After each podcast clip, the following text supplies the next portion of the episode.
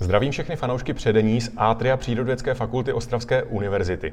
Máme pro vás další rozhovor, který můžete poslouchat nebo vidět na podcastovém kanálu, na YouTube, případně na Soundcloudu a dalších alternativách. Naším dalším hostem je zástupce nastupující generace a zároveň také zástupce katedry biologie a ekologie, doktor Jiří Červeň. Vítejte u nás. Dobrý den, děkuji za pozvání. Vy jste vystudoval biofyziku, ale přesto dnes působíte na katedře biologie a ekologie. Jak se zrodil ten přesun, přestup? Jo, já tam ten přestup úplně nevidím, protože eh, my jako lidi máme potřebu si to nějak škatulkovat, rozdělovat, ale jestli jsem biolog nebo fyzik, pořád si koukám na přírodu a to je, to je pořád stejné. Proč jste si před lety vybral právě oblast experimentální biologie? Uh, mě na střední vždycky bavila fyzika, chemie, biologie, strašně rád jsem se toural, toural po horách, měl jsem rád přírodu, ale nikdy mě nebavilo se učit eh, názvy rostlin a živočichů, ten systém, takže jsem pak přirozeně zamířil k té oblasti mikrobiologie, biochemie. Mění se to třeba s odstupem času, protože samozřejmě zkoumáte živočichy, zkoumáte některé plodiny v laboratoři? Jsem moc rád, že máme širší tým že máme lidi, kteří, kteří právě mají tohleto zaměření. Pro mě jsou pořád spíš fascinující ty, ty buňky a jejich, jejich vnitřek. Vy jste říkal širší tým. Kolik lidí ho zhruba tvoří? Dva velmi šikovní PhD studenti, no, vedoucí týmu pan docent, pan docent Pečinka a potom spousta studentů bakalářských a magisterských prací. Měnil byste třeba s ostupem času právě tady to fungování na přírodovědské fakultě? Mně se tady líbí, možná mě trošku mrzí, že, že jsem studoval celou dobu v Ostravě a nevyzkoušel jsem si ten studentský život někde, někde na koleji, ale ta oblast je myslím, že v té jsem se našel. A když se vrátíte v čase, jak vzpomínáte na ty počátky studentské na Ostravské univerzitě? Pro mě to bylo docela šok, protože na střední škole mi všechno šlo tak nějak jako samo, přirozeně a, a najednou tady jsem se musel učit, musel jsem dělat něco i navíc. A najednou jsem nebyl ten, který vystupoval, ale byl jsem spíš průměrný mezi, mezi svými kolegy. A, a to byl pro mě teda docela šok. Máte nějaký tip třeba pro středoškoláky, kteří se rozhodují, co si vybrat za obor, co studovat? Proč by si měli vybrat třeba právě ten váš obor? Já bych jim doporučil, ať si hlavně vyberou to, co je bude bavit a to, co je bude naplňovat. Často slyším na dnech otevřených dveří otázku, co s tím můžu dělat. Se ptají hlavně rodiče teda. Ale já bych studentům doporučil, ať opravdu dělají to, co je baví a v čem můžou být dobří, protože um, když budu dobrý, tak budu mít úspěch. Když budu dělat něco, co možná bude i jakoby užitečnější nebo pragmatičtější, ale nebude mi to bavit, tak, tak stejně ničeho nedosáhnu. Napadlo vás tehdy, že byste se mohl stát třeba vědcem? Myslel jste na to? Já jsem tehdy možná ani nevěděl, co to vědec pořádně je, takže, takže asi ne. Dneska s odstupem času už to samozřejmě víte. Kdy podle vás došlo k takovému tomu přerodu eh, z Jiřího Červeně studenta na Jiřího Červeně vědce? Eh, já jsem už poměrně brzo začal pracovat jako brigádník v laboratoři a začal jsem právě objevovat, o čem věda je, že, že věda je o tom, jak přicházet věcem na kloup a to mě zaujalo, protože um, to je taková moje podstata, přicházet na to, jak věci fungují. Zavíráte se rád do té laboratoře? Dobrá otázka. Eh, je tam klimatizace, takže jo, ale uh, Jo, je to určitě víc baví sedět v laboratoři, než, eh, než koukat do, do počítače a do papíru. Vybaví se vám ještě takové ty první vědecké krůčky na Ostravské univerzitě? Eh, já, když jsem končil studium, tak eh, nastoupil můj současný vedoucí docent Pečinka, který začal budovat laboratoř molekulární biologie a já jsem mohl být u jejího zrodu, u toho, jak to, jak to všechno začínalo a na to strašně rád vzpomínám. To ale člověku asi hodně dá, když je u vzniku něčeho úplně nového. Určitě, určitě a myslím, že z toho stále těžím. Mne zaujal na webu váš citát, který pochází od Johannese Keplera. Děkuji ti můj stvořiteli a pane, že jsi mi dopřál této radosti z tvého díla. Proč padla volba právě na tento citát? On tak nějak zhrnuje můj, můj pohled na, na vědu a na to, co věda je. Kepler, Kepler se radoval z toho, a když poznával vesmír, poznával, jak to funguje, tak se radoval z toho, jak je úžasně stvořený, úžasně vymyšlený. A já když se kouknu do mikroskopu anebo, nebo si čtu o tom, jak fungují buňky, tak uh, jsem ve stejném úžasu a vzdávám Bohu díky za to, že, že tomu můžu aspoň trošku rozumět. Ten citát, který máte na webu, odkazuje k silnému duchovnímu zaměření je něco, co vás právě v návaznosti eh, na duchovní zaměření vytáčí v tom dnešním světě? Uh, asi, asi nenaplněný potenciál, protože uh, pokud věříme tomu, že, že nás stvořil někdo, kdo nás o tolik převyšuje, tak to nám zároveň dává šanci něčeho dosáhnout. A, a se mě vytáčí, když mladí, šikovní, schopní lidé smýšlejí nízko. Jak se to bije právě s tou duší vědce? A, tak Keplera ta jeho víra inspirovala a, a já doufám, že mě teda inspiruje taky. Je něco naopak, co vás těší v tom dnešním světě, když se díváte kolem sebe? Uh, právě lidi, kteří, kteří ten potenciál uvědomí a něčeho dosáhnou. Možná by teď neškodilo se trošku zastavit do té současnosti. Čemu se vlastně v rámci své vědecké praxe věnujete? Já jsem taková holka pro všechno, ale uh, asi nejvíc mě zajímají takové zvláštní struktury v DNA a jejich interakce s proteiny. Můžete tu zvláštnost DNA a tu interakci s proteiny nějakým způsobem přiblížit lajkům? V roce 53 Watson s Crickem popsali, jak vypadá dvousrobovice DNA a pro většinu lidí je to dneska prostě dvouřetězcová dvousrobovice ale ona je schopná DNA se stočit do takových zajímavých tří, čtyř, více řetězcových struktur. A, a tyhle struktury jsou docela zajímavé v oblasti třeba regulace buněčného cyklu, to znamená, pokud se nes, nesmotá DNA správně, tak může vznikat rakovina a to je jedna z oblastí, které se věnujeme. Jestli se nepletu, tak eh, v laboratoři zkoumáte i některé plodiny, eh, třeba šlechtění máku. Proč třeba právě tady ta plodina? Eh, my jsme začali spolupracovat s výzkumným ústavem šlechtitelským z Opavy a Česká republika je, co se produkce máku týče, jedna z předních v Evropě, možná i ve světě. A, a jsem rád, že můžeme pomoct i v něčem, co je možná na první pohled praktičtější. Jak to jde právě dohromady? Rakovina, šlechtění máku, když člověk kouká pod ten mikroskop, případně řeší složité struktury? Uh, ony právě ty struktury a složení genomu je víceméně podobné, jestli se díváme na, na rostlinu nebo na člověka a když člověk rozumí té podstatě, tak je schopný pomoct v obou těch oblastech. Samozřejmě ten záběr je hodně široký, ale lze teď prozradit, nad čem konkrétně zrovna teď pracujete? Zrovna teď jsme se podívali na strukturu genomu nového koronaviru z trošku jiného pohledu, než, eh, než se věci dívají běžně. A, a právě jak se díváme na ty zvláštní struktury v DNA, tak jsme takovéhle struktury hledali v genomu toho, toho nového koronaviru a našli jsme jednu zajímavou oblast, která, pokud se všechno potvrdí, tak by mohla být i zajímavým terapeutickým cílem. Jaká je ta oblast? Přiblížit to jednoduše je složité. Uh, jde právě o oblast, která je schopná se poskládat do čtyřetězcové struktury, což pro, pro tu RNA virovou není úplně typické. A, a pokud by se ta struktura podařila nějakým způsobem stabilizovat, tak by to mohlo zabránit tomu víru v replikaci.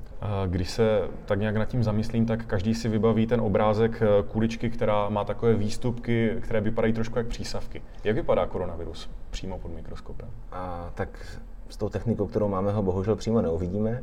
A, a právě, že většina věců se zaměřuje na, na ty výstupky, na ten tzv. spike protein a my se díváme ještě víc dovnitř, my se díváme do, na tu jeho genetickou informaci, která je poskladaná do různých zajímavých tvarů. A tu bohužel nevidíme pod mikroskopem, tu, tu vidíme jenom na obrazovce počítače, ale, ale i tak jsme v ní schopni najít zajímavé, zajímavé tvary. Jak fascinující je to nitro eh, koronaviru? Když si člověk uvědomí, jak jednoduchou linky je to organismus a, že je to v podstatě chemická sloučenina, tak, eh, tak je fascinující, do jakých, do jakých tvarů je ta jeho, ta jeho nukleová kyselina schopná se poskládat a, a je to někdy až esteticky krásné. Vy jste samozřejmě vědec, který ho rozebírá z různých úhlů. Jak vnímáte taková ta hlášení veřejnosti, médií? Eh, pro jedny je to chřipka, pro druhé je to nebezpečný organismus. Kde je ta pravda? Asi někde uprostřed. Eh, je, je škoda samozřejmě každého života, který je, který je koronavirem ohrožen. Na druhou stranu ta panika, která kolem něho propukla, je, myslím si, přehnaná a, a i takový ten zdravý rozum mi přijde, že, že v těch médiích chybí. Jak dlouho podle vás bude trvat, než se ten zdravý rozum navrátí tam, kde má být a začnou se některé věci řešit trošku s chladnější hlavou? to se bojím, že není problém jenom ohledně koronaviru, ale že obecně dneska v těch diskuzích jde spíš o to umět se prodat, mít dobré PR a, a možná je trošku šokovat, než nějak objektivně hledat pravdu, což, což mě trochu mrzí. Jste v kontaktu třeba se zahraničními kolegy v rámci návaznosti právě na studium koronaviru, na jeho zkoumání? Teď právě sepisujeme projekt ve spolupráci s Vídeňskou univerzitou, kde bychom rádi navázali na, na to, co už jsme udělali, takže teď se ta spolupráce bude zintenzivňovat. Doufám, že se, toho, že se toho nějaká firma chytne a opravdu to povede k vývoji nějakého léku a co se toho vědeckého poznání týče, tak, tak to určitě bude užitečné. Zároveň, když to všechno začínalo, tak eh, pokud se nepletu, eh, část vybavení přírodovědské fakulty eh, pomáhala s prvními vzorky. My jsme naši pipetovací robotickou stanici půjčili, dalo by se říct, zdravotnímu ústavu tady, tady v Ostravě a těm to odlehčilo práci, protože spoustu věcí nemuseli dělat rokama, ale mohli, mohli zautomatizovat tu stanici už máte zpátky nebo pořád ještě pomáhá? Máme svoji novou a, a ta, ta naše teda ještě stále pomáhá v, na, na ústavu. Koronavirus teď řeší mikrobiologové a další odborníci napříč celým světem. Sledujete třeba ty výsledky výzkumu, eh, ta hlášení, která se objevují napříč internetem, protože samozřejmě máte k některým věcem přístup. Eh, jak to vnímáte? Těch informací je celá řada a i pro mě je to celá problém se v tom zorientovat, ale, ale trochu mě mrzí to, jak eh, jsou některé fakta veřejnosti předkládány a jak někteří rádoby odborníci tvrdí něco, co, co není úplně pravda. Samozřejmě spousta těch vědeckých týmů se předchází eh, v tom, kdo přijde s tou vakcínou, kdo rozluští to tajemství koronaviru a kdo pomůže tak nějak vyřešit ty problémy, které jsou napříč celým světem. Jak velká to je výzva pro vědce? Výzva je to určitě obrovská a ta soutěživost si myslím ale nikam úplně nepovede, protože spíš je to o tom, že každý přinese nějaký kousek mozaiky a potom, potom dohromady to, to poskytne nějaký ucelený pohled. Byť eh, samozřejmě farmaceutické firmy chcou být první, kteří přijdou s lékem nebo s vakcínou, ale, ale z pohledu vědce si myslím, že je to spíš o, o tom přinést nějaký ten střípek, který, který pak jako udělá ten ucelený obraz. Objevují se i takové zprávy, že vlastně lék prakticky máme k dispozici, jenom už to dneska není tak zajímavé pro ty farmaceutické firmy. Jak se díváte na tady tu možnost? Je to realita nebo to je spíš opravdu zkreslená informace médií? Uh se říká, že na každém šprochu je pravdy trochu, tak uh, něco na tom být může, ale, ale takhle jednoduché to, to asi není. Jak moc kreativní je ta práce vědce? Když to poslouchám, tak eh, zkoumáte, hledáte různé závěry, eh, řešení. Hmm. Můj, můj školitel disertační práce, docent Vojta, nás pozbuzoval, abychom si nikdy nepřestávali hrát. V tom významu, že jak, jak je dítě nadšené, když poprvé vidí nějakou novou rostlinku nebo poprvé poskládá nějaký hlavolam. A, a pro mě je to velmi podobné. Vlastně takové odborné hraní si a, a fascinace tím, co, co zkoumám. Samozřejmě ve vědě není všechno jisté. Eh, pracujete s domněnkami, předpoklady. Jak velkou výzvou pro vás je některé věci potvrdit, překonávat případně ty pochybnosti, které nastávají? Ono, byť to možná naši vedoucí pracovníci na rádi uslyší, tak i, i přijít na to, že něco nejde, anebo že, že tudy cesta nevede, je, je objev a, a pomůže to tomu našemu poznání. Byť za to možná nejsou publikace a body. Nepodláháte třeba panice, když se něco nepodaří, nepotvrdí se třeba domněnka? Díky bohu nejsem ten, kdo jako je zodpovědný za to, že splníme všechna kritéria a všechny ukazatele, takže zatím ne. Samozřejmě, ale ten tlak na ty objevy, na ty články je čím dál tím větší. Jak moc je to svazující? Pro mě zatím úplně ne, ještě nejsem vedoucí týmu, a, a, ale pro ty, kteří, kteří opravdu musí řešit naplňování těch indikátorů, tak, tak zajisté ano. A profesor Šponer z, z Masarykovy univerzity právě tohle to hodně kritizuje, že um, to tu vědu, vědu svazuje, protože si musíme naplánovat, čeho dosáhneme za tři roky, ale to je, tím musíme logicky měřit nízko, nemůžeme, nemůžeme se zasnít a nemůžeme um, se pustit do něčeho, co je třeba více riskantní. Navíc, když se podíváme do minulosti, tak uh, se nám vybaví příklady, kdy některé velké objevy byly součástí náhody. Uh, takže i ta náhoda se nedá naplánovat. Uh, je to věc, která třeba hraje i u vás roli, že něčeho si náhodně všimnete a pak s tím pracujete? Určitě. Zrovna, zrovna u toho koronaviru jsme si takhle všimli rozmístění tzv. CPG ostrovů v jeho genomu, což, což by nás dřív vůbec nenapadlo. Jak si člověk má představit takovou tu hravost a zvídavost, když pracujete s genomem, řešíte ty složité struktury, které jsou uvnitř buněk? Pro mě je to stále o té, o té fascinaci, když prostě vidím, do jakých struktur se je DNA nebo konkrétně u toho koronaviru jeho RNA schopná poskládat, tak pro mě je to stále o té, o té fascinaci, co, co všechno se v té buňce děje. Jak moc musí mikrobiolog zvládat i práci s počítačem? V dnešní době čím dál tím víc, protože uh, už jenom ten, že zůstaneme od toho koronaviru, tak ten jeho genom má nějakých 30 tisíc písmenek a, a hledat v nich bez, bez nějakých sofistikovaných algoritmů a bez toho, že by si ty algoritmy třeba člověk sám upravil, není možné. Vybaví se vám, když jste si naposledy řekl v laboratoři takové to wow, to se povedlo, to je super? Um, asi se to bude týkat toho koronaviru a toho, té, té struktury, kterou se nám podařilo najít.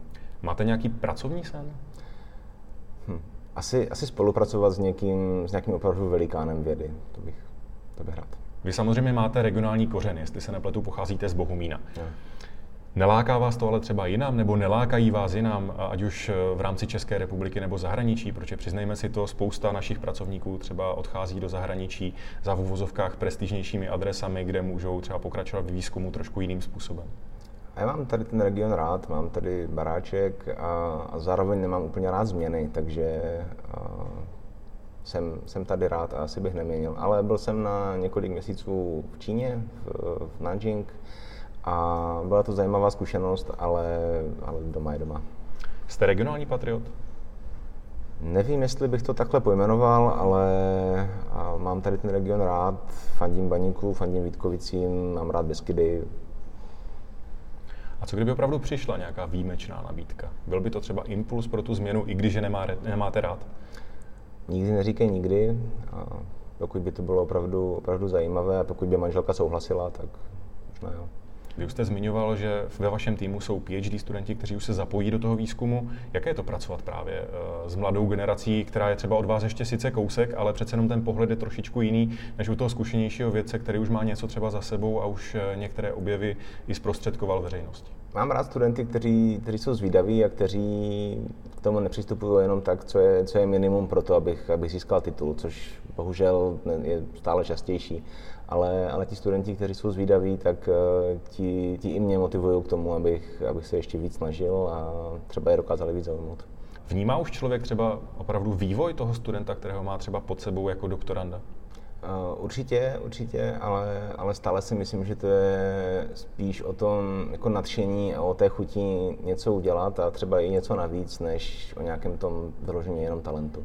Posouvají vás ta setkání se studenty dál? S některými určitě, zvláště s těmi, kteří, kteří jsou takhle zvídaví. A když jsem zmínil ty PhD studenty, tak uh, zrovna jeden z nich, Martin Bartas, je, má naběhnuto na to, aby byl vědec par excellence. Jestli se nepletu, tak vy jste spolu řešili třeba téma dlouhověkosti, aspoň co mi tak jako v hlavě naskakuje, eh, ať už u medůz nebo u dalších živočichů. Přesně tak.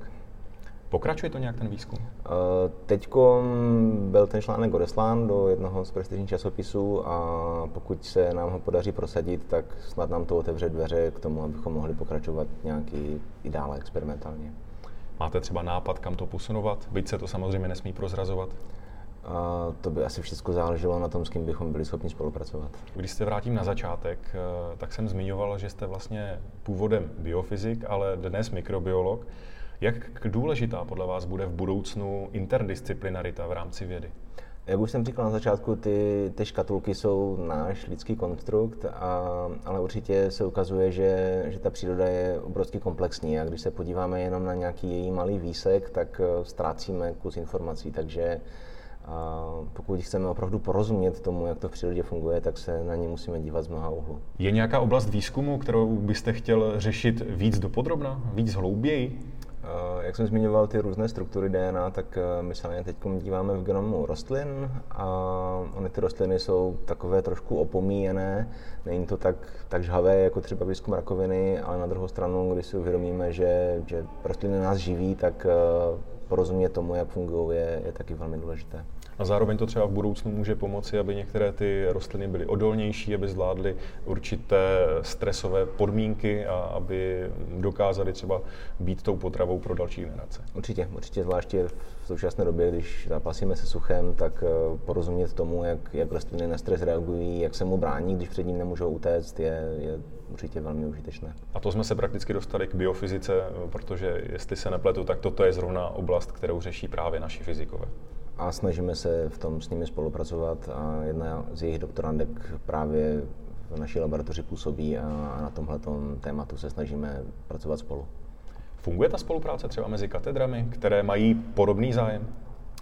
Snažíme se ji prohloubit. Zatím mi přijde, že tak nějak historicky mají ti, ti lidé potřebu se držet toho svého, ale, ale myslím, že do budoucna to bude, bude se prohlubovat, protože ten, ten trend toho, toho interdisciplinárního výzkumu je a, a myslím, že bude stále větší. Pomáhá třeba i ten úhel pohledu od fyziků a od dalších lidí, odborníků, kteří zkoumají ten kousek přírody z jiného pohledu. Určitě, určitě. To povídání s nima vždycky otevře oči a vždycky nám možná pomůže položit trošičku jiné otázky a podívat se, podívat se na věc trošku jinak. Co vás nejvíc inspiruje, respektive žene dál v rámci práce, života? A pro mě je to stále taková nějaká fascinace a, a hravost, protože čím víc něco zkoumám, tak tím víc vidím, jak je to, jak je to zajímavé, jak je to komplexní, jak je to možná i krásné. A, a ta touha porozumět tomu ještě hlouběji je, je to, co mě, to, co mě žene. Jak vypadá takový běžný den eh, doktora Jiřího Červeně eh, tady na fakultě? Uh, tak začínám dobrou kávou a potom, potom co pro, prolistuju nutné e-maily, tak uh, většinou trávím spoustu času v laboratoři a případně hodnocením výsledků a, anebo právě setkáváním se studenty, se kterými hodnotím jejich třeba diplomové práce. Eh, když to tak poslouchám, tak ten harmonogram denní je docela nabitý. Zvládáte ještě odpočívat a pokud jo, při čem? Uh, tak bez odpočinku by to asi nešlo. Uh, celkem rád se volám po horách, rád hraju golf a, a moje manželka je zpěvačka, takže uh, se jí snažím dělat takového amatérského zvukaře a osvětlovače. Hrajete s ní nebo jenom opravdu dohlížíte na to, aby technika fungovala tak, jak má? Já nemám žádné umělecké sklony ani nadání, takže, takže spíš se starám o tu techniku. Mě zaujal ten golf. Jak jste se k němu dostal? Vždycky mě bavilo na něho koukat v televizi, byť je to teda sport, který je fakt pomalý, ale potom, když jsem poprvé vzal do ruky hůl a prošel se v, v Ropici po hřišti s krásným výhledem na Beskydy, tak mě to úplně uchvátilo. Kolik času tak trávíte na tom greenu? Snažím se hrát jednou týdně a než člověk obejde to hřiště, tak to je tak 3,5-4 hodiny. Ale zase člověk vyčistí hlavu, získá trošku kondici tím přesunem, chodí, protože když sedí eh, za tím laboratorním stolem a má před sebou mikroskop, tak toho pohybu je kolikrát méně. To je pravda, to je pravda a navíc ty procházky jsou v krásném prostředí, takže stojí to za to. Sportujete kromě golfu nějak jinak ještě? Hrával jsem volejbal, teď už jsem dlouhou, dlouho balon v ruce nedržel, ale, ale začal jsem jezdit do práce na kole, ať se, ať se udržím trošičku v kondici. Vy už jste naznačoval, že často míříte i do hor. Máte nějakou oblíbenou tady v regionu nebo v rámci republiky, případně Polska, protože spoustu lidí míří i do polských Beskyt? Moje manželka má prarodiče v Lomné, takže tam ta část těch uh, těšinských a blunkovských Beskyt. Jak inspirativní je právě pro vás region, ve kterém žijeme? Má celkem zajímavé historické kořeny a takové, takové ty tradiční názory, tradiční vazby a já jsem povahou spíš konzervativec, takže tohle to mám rád. Jak vnímáte proměnu regionu? Protože samozřejmě Ostrava nějakým způsobem eh, překonává to průmyslové dědictví a posune se trošku dál. No, stejné je to u Karviné, u dalších okolních měst. Já doufám, že se povede změnit pověst toho, toho regionu, že už to nebude to, to černé srdce, jak se říkalo, ale že, že i věda třeba pomůže tady tomhle regionu se, se změnit nejenom fyzicky tady, ale i v očích veřejnosti. A když jsem byl posledně na, na Nové radnici a koukal jsem do okolí, tak mě až překvapilo, jak je Ostrava krásně zelená. Takže myslím, že ta změna už, už se děje. Hladnovský kopec byl samozřejmě dlouhé roky spojený s hornictvím, s těžbou. Dnes tady sídlí spíš ta věda.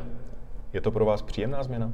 Určitě, určitě jsem rád, že se ta, že se ta naše krajina mění a že, že se i to zaměření mění. Na druhou stranu a je to historie, kterou už nám nikdo neodpáře a myslím, že tomu, jaký tady jsou lidi, tak s tím to je úzce zpěto. Budoucnost je otevřená.